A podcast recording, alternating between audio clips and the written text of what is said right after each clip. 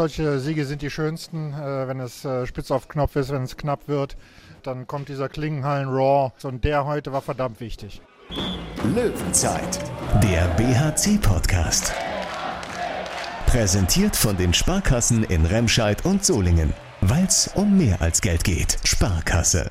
Ein denkbar knappes 26 zu 25. Könnte die erste Wahlprognose für Sonntag sein, ist aber das Spielergebnis vom Abend gegen Stuttgart. Der dritte Sieg im vierten Saisonspiel für den Bergischen HC. Und damit hallo zur Löwenzeit. Wir sprechen in dieser Folge über das Spiel mit einem erleichterten David Schmidt. Wir wollten das unbedingt äh, gewinnen.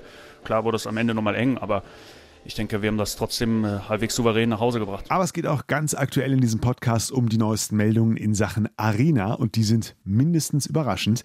Nicht mehr Wuppertal, sondern ein kompletter Neubau der Solinger Klingenhalle ist offenbar, Klammer auf, wieder, Klammer zu, im Gespräch.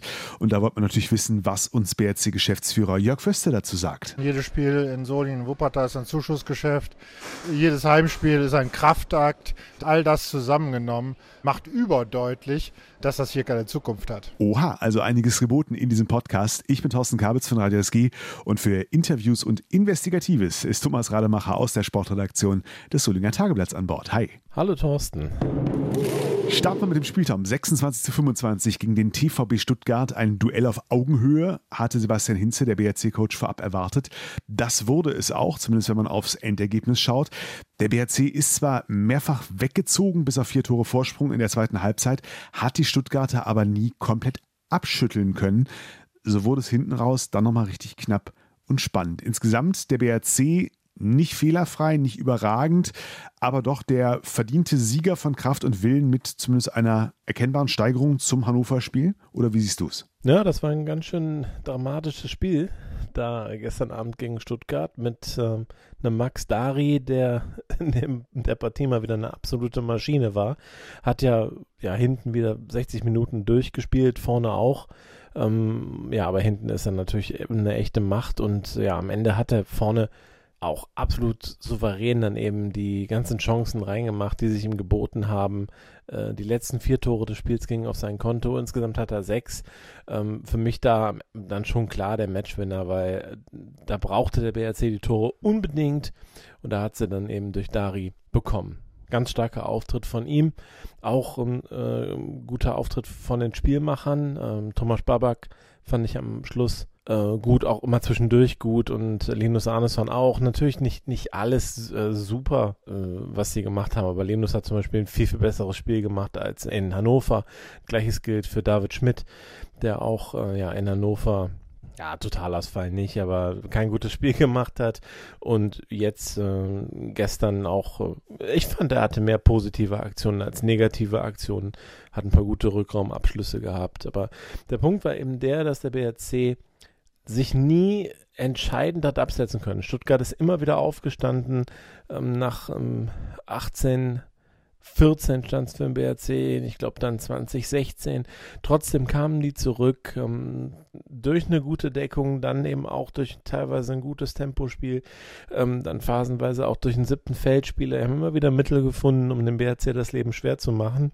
Umso bemerkenswerter ist es, dass der BRC die Nerven behalten hat in dem Spiel, weil es gab mehrere Situationen, wo man, wenn man das nicht ganz so abgezockt macht, äh, das Spiel auch mal eben locker aus der Hand geben könnte. Und das ist nicht passiert. Sie haben dann am Ende auch das wirklich cool gemacht und dann auch ja, letztlich wirklich souverän gewonnen, ohne jetzt besonders glanzvoll Handball zu spielen. Ich fand, es war wieder nicht so viel Tempospiel. Es waren ein paar gute Aktionen dabei, immer wieder so, so phasenweise auch zweite Welle. Erinnere ich mich an ein tolles Tor von Alexander Weg. Aber so viel Tempospiel war jetzt nicht dabei und da hätte man auch das ein oder andere Mal auch mal mehr Risiko gehen können, als man mal einen Gegenstoß hatte. Ja, und äh, im Positionsangriff war es jetzt auch nicht so, dass man immer eine super Chance rausgespielt hätte. Man hat sich da schon ganz schön abgemüht gegen die Stuttgarter Abwehr und dann war es dann so, dass man auch ähm, ja so, so nicht mehr für möglich gehaltene Tore gemacht äh, hat. Also Arneson hat zum Beispiel auch in der ersten Halbzeit eins beim Zeitspiel gemacht und in der zweiten Halbzeit war es dann schon zum dritten Mal der letzte Pass, als der als wieder der Ball ins Ausflog und abgefälscht wurde von einem Stuttgarter Arm. Und dann hat Arno Gunnarsson den Einwurf gemacht und das war dann ein Camper-Trick für Linus Arneson. Also ganz klar das Tor des Spiels. Ich meine, es war zum 17-14. Also es hatte wirklich äh, tolle Szenen, das Spiel. Nur es war jetzt nicht äh, ja irgendwie eine Gala-Vorstellung von den Löwen. Aber gewonnen ist gewonnen. Das sahen zumindest auch die BRC-Fans in der Klingenhalle so, waren zwar nur etwas mehr als 1300 Zuschauer gestern, könnte mehr sein, klang aber zumindest auch nach mehr. Stimmung in der Klingenhalle fand ich famos. Tatsächlich nur 1320 Zuschauer das ist jetzt nicht keine überragend gute Zahl, nachdem man im ersten Spiel ja noch 300 mehr eben hatte. Natürlich auf den Sonntag ist ähm, vielleicht noch was anderes, aber es ist sicherlich keine überragende Zahl. Aber die Stimmung war schon fantastisch.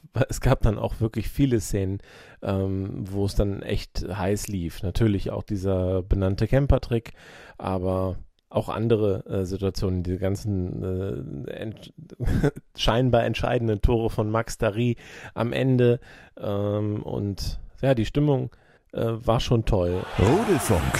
Über die Zukunft der Solinger Klingenhalle sprechen wir gleich noch hier in der Löwenzeit. Jetzt hören wir erstmal, was David Schmidt nach diesem Spiel zu sagen hatte. David Schmidt bei mir, 26, 25. Wie groß ist die Erleichterung? Ja, schon sehr groß. Also super erste Halbzeit gespielt, vor allem defensiv. Offensiv war es okay, nicht, nicht perfekt, aber defensiv sehr gut.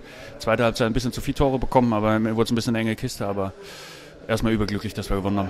Ich hatte einen Eindruck, in Hannover, da hast du so ein bisschen die Faxendicke, ne? Ja, das muss ich sagen. Ich habe auch mit dem Spieler danach lang gesprochen, das ist eigentlich nicht meine Art, habe mich dafür auch entschuldigt. Äh, äh, mich dafür auch äh, eigentlich, eigentlich geschämt, muss ich sagen, das war nicht in Ordnung. Ähm, aber es, wie gesagt, habe ich auch Tage danach nochmal geschrieben und es ist jetzt aus der Welt geschafft. Aber da war, ja, darf nicht passieren, war das Frustlevel ziemlich hoch. Aber ist mir das erste Mal passiert und mit Sicherheit auch das letzte Mal. Du hast ja das Foul angesprochen, Vincent Büchner. Äh, auch so, ne, das hat sich ja so ein bisschen aufgestaut, eben der Frust, du hast es angesprochen. Das meinte ich zunächst mal damit, mit Faxendicke. Ja, aber das darf halt nicht passieren. Also da, jetzt schade ich äh, ihm, meiner Mannschaft und mir selbst dann auch. Also darf nicht passieren. Heute dann ja auch äh, von vornherein hohes Energielevel von dir. Zwei Plus-Aktionen, glaube ich, zwei Minus-Aktionen direkt am Anfang. Ähm, und dann bist du eigentlich äh, gut reingekommen. Hast auch ein paar entscheidende Pässe noch gespielt am Ende. Sah gut aus. Bist du auch mit dir zufrieden? Paar Höhen und Tiefen, würde ich schon sagen. Also ja, ein paar gute Aktionen wieder gefolgt von ein paar nicht so guten Aktionen. Aber letzten Endes steht drunter, dass wir als Team den Sieg geholt haben und dann ist mir der Rest eigentlich heute ziemlich egal. Jetzt war es mal so, ihr wart mit vier Toren vorne in der zweiten Hälfte, da hatte man schon das Gefühl, ihr habt sie jetzt geknackt, aber die kamen immer wieder zurück, hatten ja auch also die Deckung war so ein bisschen das Prunkstück dann auch von Stuttgart. Hast du gedacht, das kippt nochmal? Ähm, oder wie war so das Gefühl in dem Moment auf, auf dem Feld? Nee, ich, ich hatte schon ein Gefühl, dass wir heute ziemlich da waren alle und alle das unbedingt wollten und, und wirklich, auch wenn es sich einfach platt anhört, fand ich heute größeren Willen als Stuttgart gezeigt haben. Wir wollten das unbedingt äh, gewinnen und ich war relativ, äh, ja, entspannt nicht, aber ruhig. Und ich hatte das Gefühl, dass meine, Teamkollegen das auch waren und dass wir uns einfach sicher waren, dass, dass wir das jetzt gewinnen. Klar wurde es am Ende nochmal eng, aber ich denke, wir haben das trotzdem äh, halbwegs souverän nach Hause gebracht. Max Daré äh, vorne dann auch Nerven aus Drahtseil, ne? die ganz wichtigen, am Ende alle reingemacht. Ja klar, unbedingt. Dafür, dafür steht er da vorne. Und dann hoffen wir natürlich, dass er die Dinge reinmacht. Das hat er heute gemacht. Deswegen bin ich sehr glücklich mit seiner Leistung heute. Hast du ein Tor des Tages heute?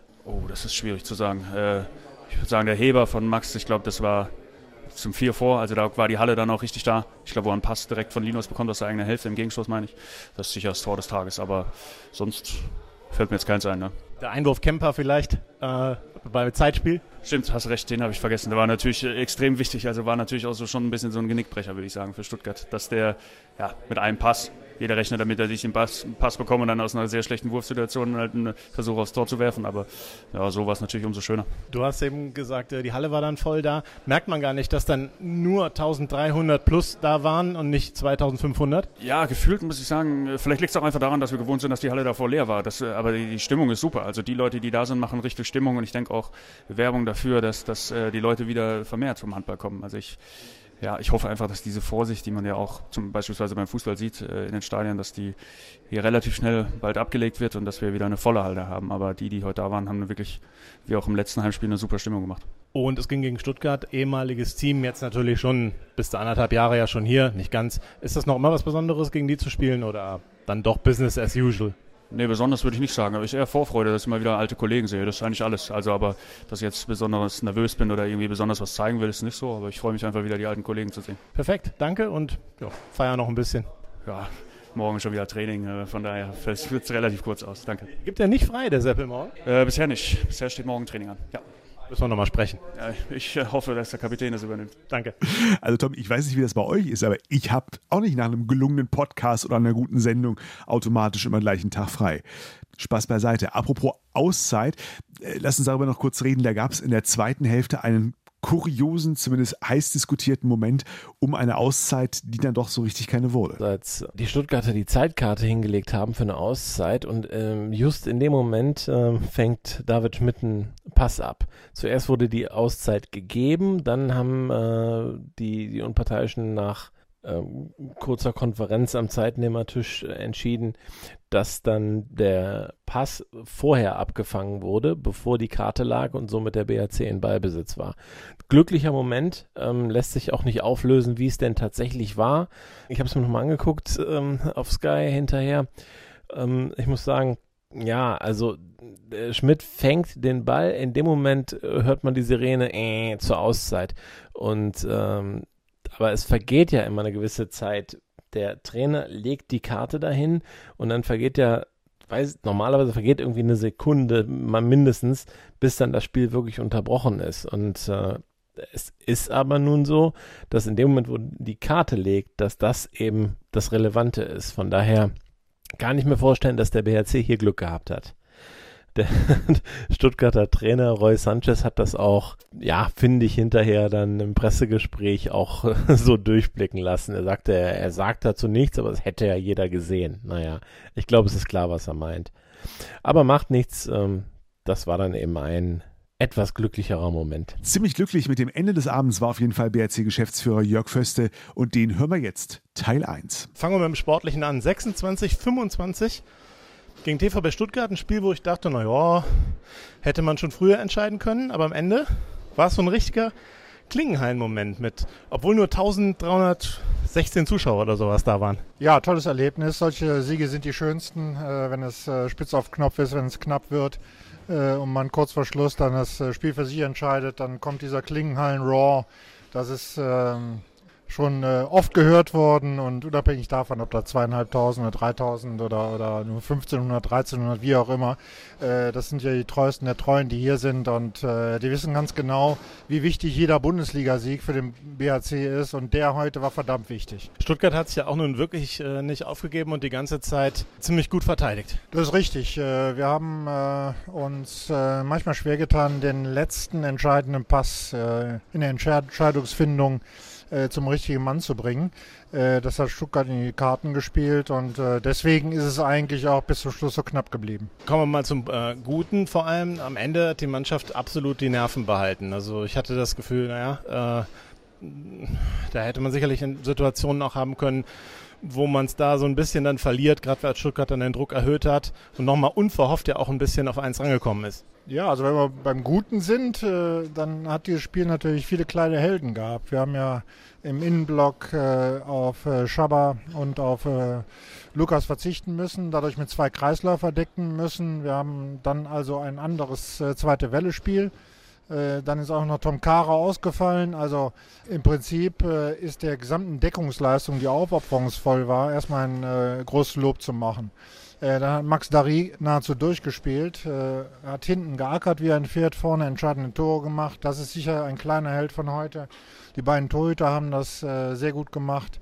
Und in der entscheidenden Phase des Spiels war es halt Thomas Babak, der Regie geführt hat, geradezu meisterhaft, hat seine Mitspieler eingesetzt, hat auch immer die richtigen Entscheidungen getroffen. das sind so diejenigen, die hervorgestochen haben in einer äh, absolut geschlossene Mannschaftsleistung. Wie fandst du denn den Arno Gunnarsson Einwurf Kemper auf Linus Arneson? Das war ein Highlight. Und äh, das war in einer ausweglosen Situation die einzig richtige und mögliche Entscheidung. Insofern äh, wirklich extra klasse. Erinnerst du dich noch dran, dass der BRC mal so ein Tor auch gekriegt hat? Äh, nein. In Lemgo, Pokal, Achtelfinale. Ja, das war ohnehin ein Spiel, das ich komplett aus meinen Erinnerungen verbannt habe. Also kein Wunder, dass ich mich daran nicht erinnere dann ist es vielleicht schöner, sich an den heute zu erinnern. Löwenzeit. Soweit Jörg Förster zum Spiel. Wir hören ihn gleich nochmal, denn Tom, ihr habt gestern Abend schon online und heute Morgen in gedruckter Form im Solinger Tageblatt berichtet. BAC Doppelpunkt. Hallenneubau ist offenbar in Solingen geplant. Also die schon seit Jahren diskutierten Arena-Pläne sollen bzw. könnten nun möglicherweise in Solingen wahr werden, am Weiersberg, dort, wo noch die alte Klingenhalle steht. Ihr habt das zusammen mit euren Kollegen von der WZ recherchiert. Was ist äh, genau euer Stand? Am Mittwoch war die Sportausschusssitzung und da wurde dann von einem massiven Sanierungsstau in der Klingenhalle berichtet, wo man sich schon denken konnte, naja, äh, das ist ja so viel, ähm, was da gemacht werden muss da wird eine Renovierung oder eine Sanierung äh, der Halle einfach sich nicht mehr rechnen. Ähm, da müsste man dann eher eine neue Halle hinstellen, ähm, weil es einfach zu teuer wird. Von daher, äh, das war schon so ein Indiz und dann kam am dann aus Wuppertal ähm, die Information durch, dass ja Wuppertal sich eben nicht an dem Hallenneubau beteiligen werde ja, das ist dann eben bei uns in der Redaktion auch auf dem Tisch gelandet. Das war eine Riesenmeldung. Natürlich in Wuppertal, denn da hatte man sich ja auch einiges ausgerechnet. Am Wegkühlerpark äh, sollte ja vielleicht die Halle gebaut werden und das ist nun scheinbar völlig vom Tisch. Und wir haben eben gewisse Informationen, dass es eben zu einem Neubau in Solingen kommt, äh, konkret eben auf dem Parkplatz der Klingenhalle. Das klingt schon so, als sind die die Planung da wirklich sehr weit fortgeschritten. Äh, aber ja, natürlich muss das alles, muss es noch beschlossen werden. Nur, ja, es ist schon, es gibt wohl da auch schon ein Gutachten, äh, was diesen Bau betrifft. Und das ist schon ja, ist es eine ne sehr, sehr spannende Geschichte. Und eine interessante Wendung. Ne? Ganz neu ist das Stichwort Klinghalle in dieser Diskussion ja nicht, aber ein kompletter Neubau dort schien doch erstmal aus verschiedenen Gründen ausgeschlossen oder zumindest nicht in der Form, wie man sich so eine Mehrzweckarena vorgestellt hätte. Wir waren natürlich gespannt, was der BRC dazu sagt und äh, Tom hat es bei Jörg Föste zumindest mal versucht. Jetzt kam heute das Thema auf, dass ähm, in Wuppertal die Halle ja nicht errichtet wird. Äh, da gab es äh, nach äh, Informationen der Westdeutschen Zeitung, ähm, ja, dass es eben dort nicht stattfindet. Du hattest gesagt, es ist nicht die Frage, ob die Halle gebaut wird, sondern eben nur wo. Damit bleibt im Bergischen Land ja nur Solingen übrig. Jetzt äh, sind verschiedene Informationen durchgesickert, dass die Klingenhalle eben so marode ist oder so stark sanierungsbedürftig ist, dass sich eine Renovierung nicht lohnt und natürlich dann auch kein Umbau oder Ausbau. Und äh, ja, die Halle hier neu errichtet werden soll, dann in nächster Nähe, sagen wir mal. Kannst du das kommentieren? Es gibt äh, eine ganze Reihe von äh, Dingen, die in den vergangenen sechs Monaten besprochen worden sind. Ähm, zwei Dinge will ich jetzt hervorheben. Äh, zum einen äh, haben wir uns darauf verständigt, alle Beteiligten in den Gesprächsrunden, dass die beiden Oberbürgermeister ein Statement abgeben und sonst niemand. Und äh, wir halten uns daran. Wir geben also kein Statement ab, sondern überlassen den Oberbürgermeistern diese, diesen Vorrang. das Zweite ist, wir haben als Bergischer HC ja der Öffentlichkeit gegenüber immer sehr deutlich gemacht, dass wir uns Ende des dritten Quartals zu diesem Thema umfänglich äußern werden und äh, alle auf den neuesten Stand bringen werden. Und äh, daran halten wir uns ebenso. Äh, wir werden also in der nächsten Woche dann auch ähm, äh, die Presse zu einem informellen Gespräch einladen, äh, um äh, diese Dinge zu beleuchten. Dann mit der Stadt oder den Städten?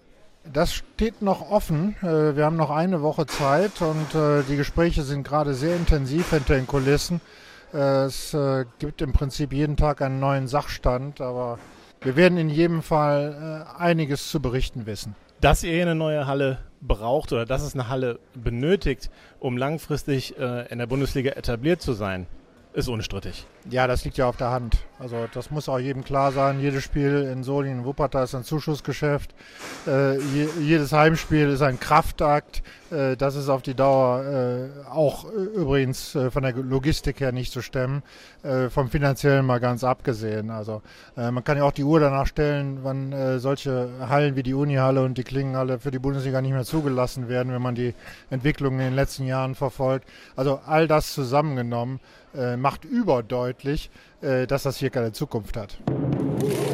Also halten wir mal fest, keine Bestätigung, aber auch kein klares Dementi von Jörg Föste, der Verweis auf die Oberbürgermeister, die sich dazu dann in Kürze als Erste äußern würden. Was hast du da zwischen den Zeilen noch rausgehört und was bleibt aber auch nach euren Recherchen äh, noch offen, worauf wir dann hoffentlich bald Infos und Antworten kriegen? Das ist natürlich schon, da steckt bei Jörg Föstes Aussage äh, schon eine gewisse Kritik drin, ähm, dass jetzt von Wuppertaler Seite das ja nicht äh, vom Oberbürgermeister auskam, sondern eben von ja, einer anderen Person, äh, die dann da eben jetzt äh, ja was preisgegeben hat. Und so ist da jetzt ein bisschen der Stein eben ins Rollen gekommen. Und dann wird höchstwahrscheinlich zeitnah ja auch eine Information der beiden Oberbürgermeister vorliegen. Und äh, ich glaube, der Tenor wird eben sein, dass man da ja eine gemeinsame bergische Lösung vorantreiben will. So verstehe ich auch den äh, ja, Herrn Schneidewind, den Oberbürgermeister von Wuppertal. Ja, und wenn es dann eben jetzt so kommt, dass dann das in Soling geplant ist, dann stellen sich natürlich eine ganze Menge äh, Detailfragen.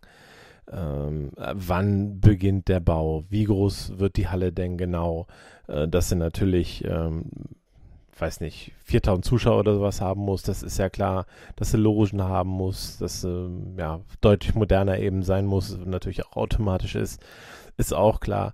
Ähm, aber was, was passiert mit der alten Klingenhalle, was passiert mit dem Klingenbad, ähm, was ist mit der Parkplatzsituation. Also stellen sich natürlich Fragen über Fragen, äh, auf die es bestimmt, äh, auf, auf viele davon auch noch gar keine Antworten gibt.